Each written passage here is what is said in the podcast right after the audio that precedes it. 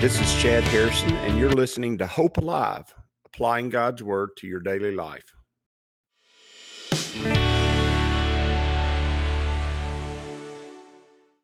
Hi, this is Chad Harrison, and I am the teaching pastor of Lake Community Church and have been serving as a pastor for 25 years. I'm also a practicing attorney. This podcast is designed to help you study God's Word and find God's will for your life. I pray in the name of Jesus right now that God would open up his word to you and allow you to see him and to know him and to know his will, that you might glorify him and that you might walk in faith and power each and every day, especially today, in Jesus' name. Bible study. We are in Exodus chapter 12, and uh, starting with verse 15, we're dealing with unleavened bread. As we get started this morning, I think it's real important that you understand and that you get an understanding, the knowledge of what what unleavened or leaven is and what bread is because tell you the truth, I could probably spend a few days doing a Bible study about this because it is important to understand the process by which God set out uh, that they would celebrate the beginning of salvation. And remember, salvation is the saving of our souls. And that's very important because our souls are what God desires a relationship with. He gives us a new human spirit. That spirit is perfect. It communes with his spirit in our in our hearts. And that's where our soul is. It communes with our spirit. And so we have a we have an intimate relationship with God, but our soul or our will, and that's the best way for me to describe what your soul does. The Father is represented when we think of the Trinity and ourselves and how we're made in the image of God. The Father's will, the Father is that represents the will of God. The Son's the physical manifestation God, and the Spirit's the power and the presence of God in the world. And so also our spirit is the power and presence of literally God in our bodies. Our soul is our will, our mind and our heart, our intellect and our passions. And then our bodies, our flesh is the physical manifestation of us. I guess that's the best way to say it. Our bodies are our physical manifestation. And when you understand that, your flesh is very important and that flesh has to be rejected. That flesh has to be set aside so that your heart and your mind, so that your will can be transformed from your will to God's will, from your purposes to God's will. Now, does that mean that you lose your will? No. What it means is you subjugate your will. You place your will in a secondary position. Salvation is the process of learning to follow after God's will and ways and reject your own sinful wills and will and way. And our flesh is what's got to be well, removed from the equation because our flesh is just really uncontrollable. In fact, the Bible uses the word lust to describe how our flesh reacts to sin and reacts to stimuli, which is sin. Our flesh just chases after sin. And, it, and oftentimes the way that flesh actually begins to chase after sin is when we're young when we're really young. And that's why oftentimes scripture will call our chasing after the flesh our youthful lust, meaning the lust of the flesh that we gained when we were young, when we were children, we were young adults, when we were teenagers, when we're trying to figure out our lives, our flesh just chases after sin. And Jesus is God made flesh. He is Emmanuel, God with us, which means he's the, he's God in the flesh with no sin. The Bible calls him in Hebrews the second Adam. And what does that mean? That means that he was the second man who walked the earth who was was perfect not only in his will, meaning his will was under the will of the Father.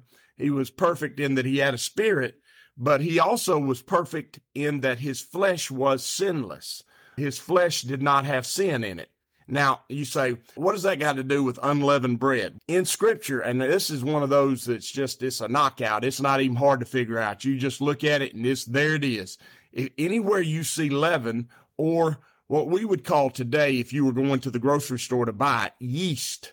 If any, anytime you see leaven or yeast in scripture, it is always related to the sin of the flesh. It is always, is just no question about it. Every time you look in, in scripture, leaven or yeast. And oftentimes, depending on your translation, they'll translate it yeast. In in in the Old Testament, it usually uses leaven because it's in context of leavened bread. But oftentimes in Jesus's parable, he'll just talk about yeast the yeast of the Pharisees, yeast in your bread, uh, working its way through the whole dough. You'll see him using that terminology. And what it means is it is the yeast. Now, Jesus is the bread of life. And uh, in fact, when we celebrate the Lord's Supper, we celebrate his sacrifice of his flesh on the cross. And in in all actuality, bread is a picture of our flesh. And if you think about it, there's a lot of people who don't like this or like that. I don't like meat or I don't like vegetables, and that would be me. And some people, amazingly, there's a lot of people that don't like fruit. Crazy. Don't like, there's people out there that don't like nuts. There's people out there who, who maybe don't like pastas. They don't like that. There's a lot of people who don't like a lot of oils and things like that that you put in your food. But let me tell you something. I, I've not run into many people who don't like bread. I'm telling you, bread is unbelievable, isn't it? Isn't it fabulous? It's just fabulous. And and one of my favorite types of bread is the yeast roll because it's just so good. It's so fluffy and yet thick. It's fabulous, isn't it? And and yeast is the primary it's the primary ingredients that makes it so good. And your flesh, boy, it loves sin. It sure does. And it is so hard to deal with that. People who deal with addiction, I say it all the time that whatever they're addicted to has just taken over their flesh. And that can be in all kinds of ways. That can be a chemical addiction. It can be addiction to something in the world. Even some people are addicted to to not eating bread and working out. And at times that you have, especially among females, but even among males, people who, who are addicted to starving their body. And that is an illness of it in and of itself and and it can oftentimes kill you. And the addictions of the flesh are so numerous. There's sexual aspects to addiction. There's addictions of, of all kinds of ways that we chase after our flesh. And those addictions are powerful. Those, those, the sin of the flesh is powerful. It is, I, powerful. It's powerful. That's it's just it's so strong, and that's why the Bible says that we're to flee youthful lust. We can't really fight it. What we got to do is get away from it. We got to remove it from our lives. We got to get it out of our lives and get it out of our get the possibility removed so much that there's just no way for us to uh, entertain it anymore. And I found that out as a, as an attorney and represent people who have especially chemical addictions. You just got to get them. Not only do you have to get them away from the substance, but oftentimes you have to even get them away from the environment in which they were getting those substances. Because if they come back to that environment, they'll always go back to those substances. And so you can see how powerful that is. And uh, you can have, you, you can have a lot of grace and and you can have a lot of understanding for people who who get into those positions because they just it just takes over and they have to get totally away from it. They have just remove themselves from those even those environments that cause that. When we're celebrating jesus and when we're trying because remember this is the beginning of the salvific process. We don't do anything for we don't do anything to be born again but the salvific process is a process of beginning to reject our flesh and reject our own will and choose God's will. And so obviously you have a conversion experience. You have an experience where you actually make that decision. That's what I want to do. We call that repenting or being converted. And when that happens, when you repent and turn toward God and make a decision that you're going to receive, you're going to receive the will of God. You're going to accept that as your will now. You're going to accept God's plan for you and his purpose for your life. When you do that, what you're saying is you got you got to reject you got to reject your flesh. And like I said, that's real hard. And if you'll notice, even in the celebration of the Passover, even in the celebration of the Passover, which is them being delivered from Egypt, which is delivered from the world, and begin the process of learning God and going to the promised land. And in fact, these instructions are instructions that tell us not only what they're supposed to be doing, but they're pictures of how God is so that they can be instructed as to who he is and how he operates. When you look at these pictures that are all, they're perfectly right there that God says there's some things we want you to do. Now, the things that they wanted them to do, it's not important. The, it is important that they do them, but it's also important that they see and understand what's going on. He says, seven days you shall eat unleavened bread which means there needs to be a complete period of time where you go off of any sin, meaning you stay away from it so much that it, there's no possibility that it can get into your flesh. You separate yourself from it. It's a complete separation from sin. He says, seven days you shall eat unleavened bread. And on the first day you shall remove the leaven from your houses. Notice, you can't just not have, not have the yeast in in the bread, you have to remove it from your houses. Oftentimes, I know for sure when Kathleen and I are definitely going on a diet. We'll talk about it every once in a while going on a diet. We're gonna we're gonna cut back. We're gonna do right. We're gonna eat right. And it really is not a diet. It's just eating right. It's doing the right thing. And I can tell when Kathleen really means business about it because the thing that she removes from the house that that's no longer in the house anymore, she don't bring it in anymore. It's chocolate. I'm telling you, that woman loves some chocolate and uh, it's her favorite. It's her favorite indulgence. She and she don't have to have a lot, but she needs a little taste of chocolate all the time. And if we're going to be on a diet, she can't be eating no chocolate. You can't. And I don't understand because chocolate is it's a plant. Can we? If we're going to do a plant based diet, can't we eat chocolate? Apparently not. Apparently it's against the rules. I, you say it's got sugar in it. Sugar comes from sugar cane. That's plant too. And so apparently it's not totally a plant based diet. It's some plants and not others. Anyway, so as you're thinking about this, you got to realize you got to get the leaven totally out. You got to get away from it. And for young Christians, that's very important. For young believers who are trying to begin to figure out who God is and begin to walk with God, they got to get away from the sin. And you'll see that so many times. You'll see people come to church and they're searching and they're struggling. And uh, boy, they hear the Spirit of God. They feel the Spirit of God. They begin to chase after the Spirit of God. And, but they don't change their life at all. It doesn't fundamentally alter their life. They don't have that real conversion where they turn from this world and chase after God. And they just go back the next week and do the same thing. And then it just doesn't seem like it's as good as it was before. That's that seed that falls in the shallow ground. It springs up quickly and it seems like it's really fired up, but then it's really not. And when the sun comes up, it burns it out. It doesn't have any roots to, or any strength about it. And so you see that going on with this unleavened bread. For whoever eats the leavened bread from the first day until the seventh day, that person shall be cut off from Israel. Why? Why such a stark thing? Why does God say if you eat leaven during that seven days, you're cut off from Israel? Because you can't. You're never going to find God's will and still indulge in sin. I say that all the time. So many people want to have God's will. You really want to know what God's plan is for your life, but you don't want to cut yourself off from the things that are causing you not to walk in that plan. When you fail to do that, you there's just no way for you to chase after God's will and chase after the world. You can't love two masters. You'll hate one and love the other. And let me tell you something. If you're indulging your flesh in sin and you're trying to chase after God, your flesh is going to drag you away every time. It's going to do it all the time. And so you can't do that. You got to remove it. You got to get it out.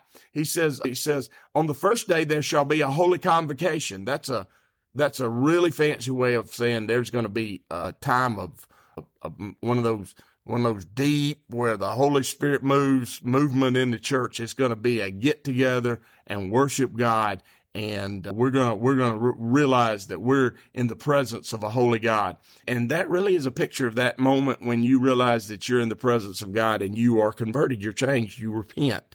And a lot of people in, in, in modern day Christianity call it this you're saved. Yeah, but salvation, that is the beginning of salvation. It is. And it's the beginning of being saved. But salvation is a process and your conversion experience is a conversion experience. is a time where you really set your heart and your mind on chasing after God. It, that experience, that first time that happens is a holy convocation. It's an important time for you. And he says, and on the seventh day, there shall be a holy convocation for you too. Notice when you get to a place where you really have cut yourself off from the world, to cut yourself off from sin, you, know God's will, and you're beginning to chase after that will, that's a holy time too. And we experience that a lot in our lives when we really set our hearts on the things that are of God and set aside the things of this world. And I've seen that happen to a lot of people in our church over the last few years. And I, and I am so excited for them because they have reached a place where they really are tools in the kingdom. They're, they're actually, they're actually warriors in the kingdom of God and they have weapons. They have the weapon of faith and the sword of the spirit. They have the word of God. They know the God's word and they know they know they know how to trust him with that word and, and, they know how to use it and they're different. They're different. And the reason is because they cut themselves off from sin. They repented and they turned toward him and now they know him. They know him perfectly. He says, no manner of work shall be done on them. Notice, notice that you can't do physical, you can't do works of the flesh and be cut off from unleavened bread. It is not you have to learn how to do works of the spirit. And what do you mean by that? Can they be, can they, do they look the same sometimes? Yeah, they do. But remember, works of the spirit are the things that are being led by the spirit. Oftentimes people say, I just share my faith with everybody. And maybe that's your, maybe you're an evangelist. Maybe that's what your God's called you to do. And uh, that's great. But a lot of people will share their faith with people who do not want to hear it. I just, uh, Mom, I'm tired of hearing that from you. What that means is the Spirit's trying to tell you that they're not listening right now. And uh, your work is just a work for your own benefit to make you feel good about your faith and to make you feel good about what you're doing. And it's not really for the purpose of kingdom work. It's for the purpose of making you feel good. And that's a work of the flesh. Works of the spirit are spirit led works. They're not physical works. They're actually, I'm going to do the work that God has called me to do. And uh, he directs me in that labor, not that I do it myself. Remember, if God calls me to work, I am joining him in his work. And if I'm going to join, it's not your work, it's his work that has been made available to you to join him in. And if you're going to join him in that work, you have to be led by him. And it, you can't go Lone Ranger on God and expect that it's going to work itself out because it's not. You're not going to be sowing seeds of the spirit. You're going to be sowing seeds of your own flesh. And boy, that's hard to figure out. And so what is required to figure that out? You need to have a holy convocation and set yourself apart and get the, get the leaven or the sin out of your house, get it out of your bread, get it out of your life and let God begin to teach you how to do that. And the only way to do that is get it gone. You got to get the, you got to get the leaven out. Jesus is the unleavened bread. When we eat of him, because remember, he's the perfect manifestation of God's will in the earth. He's the physical represent- representation of God in the earth. And so when we eat of him, when we partake of him, his flesh, his word, his revelation of God, when we partake of that, we partake of the spirit and we partake of flesh or bread that is without sin. He says, he says, so you shall observe the feast of unleavened bread. For on the same day I will have brought your armies out of the land of Egypt. Therefore, you shall observe this day throughout all your generations as an everlasting ordinance. What he's saying is this is the process. This is how you do it. This is how things need to be done. Now, it's going to be a, a great fellowship time. It's going to be, it's going to be a great celebration for the children of Israel for, well, it's going to be a great feast for them for generations after generations. But remember the symbolism, the purpose of it how it relates to actually living your life is also important. Not just the celebration, but the living. Sunday morning's great, but Sunday morning needs to inform how I live Monday through Saturday. And so eh, we got to have all of it together. We can't just have parts of it together. He says, in the first month of the 14th day of the month at evening, you shall eat unleavened bread until the 21st day of the month at evening. And that's, he's giving them the time frame. And we celebrate Passover and we celebrate what we call Easter all during this time period. And it's on the Jewish calendar, our 360 day calendar. It's not on the Julian calendar, which is a 365 day calendar. That's why sometimes it happens in early March. Sometimes it can happen all the way to late April. And, and it is the first day of the month and it is the middle of the month. And so in our own calendar, that comes up different times. He says, For seven days no leaven shall be found in your houses, since whoever eats what is leavened that same person shall be cut off from the congregation of Israel, whether he is a stranger or a native of the land. And remember God saying, I'm not a discerner of men. I don't choose one over the other. Everybody, if you're going to follow me, everybody's got to walk through the same process. You shall eat nothing leavened in all your dwellings. You shall eat unleavened bread. And I, for me, it is important to see that there has to be a season where you cut yourself off from the flesh. And I've had those seasons, and I think those seasons are great times for you. Now, you're going to have to be in the world and not of the world. So you're going to have to be able to be around the world at some point in time and not indulge your flesh because we're gonna, we're the light to the world. We're the hope that the world has. And so we got to be out there doing those things. But before you do those things, you have to be strong enough to not be able to indulge your flesh. And the only way for that to happen is there has to be a season where you learn to totally reject the flesh and chase after the spirit.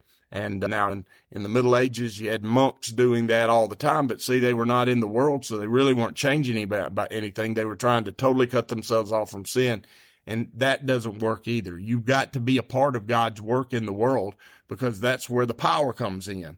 The power comes in when we're obedient by faith in the world that we live in. And there has to be a season of separation, but there also has to be a season of walking in it and walking in the full power of it in the world that we live in. And uh, I know that's going to be the case for you. I know that if God's called you by his name, he is he who began a good work in you is faithful to complete it. And he will. He'll complete it and he'll bring it to its fullness. And you have to trust him that he will. You have to expect that he's going to. And I know he is for you. And this process of removing sin for your life from your life is a lifelong process. It's a guide it's a God thing and not a you thing. And I expect that he's going to do that for you and he's going to give you the very best of his hand. And if you'll expect that, you'll get it. And I promise you, life is going to be at its very best in those days. As you go today, I pray that the Lord will bless you and keep you, that he'll make his face to shine upon you, and that he will give you hope and peace today in Jesus' name.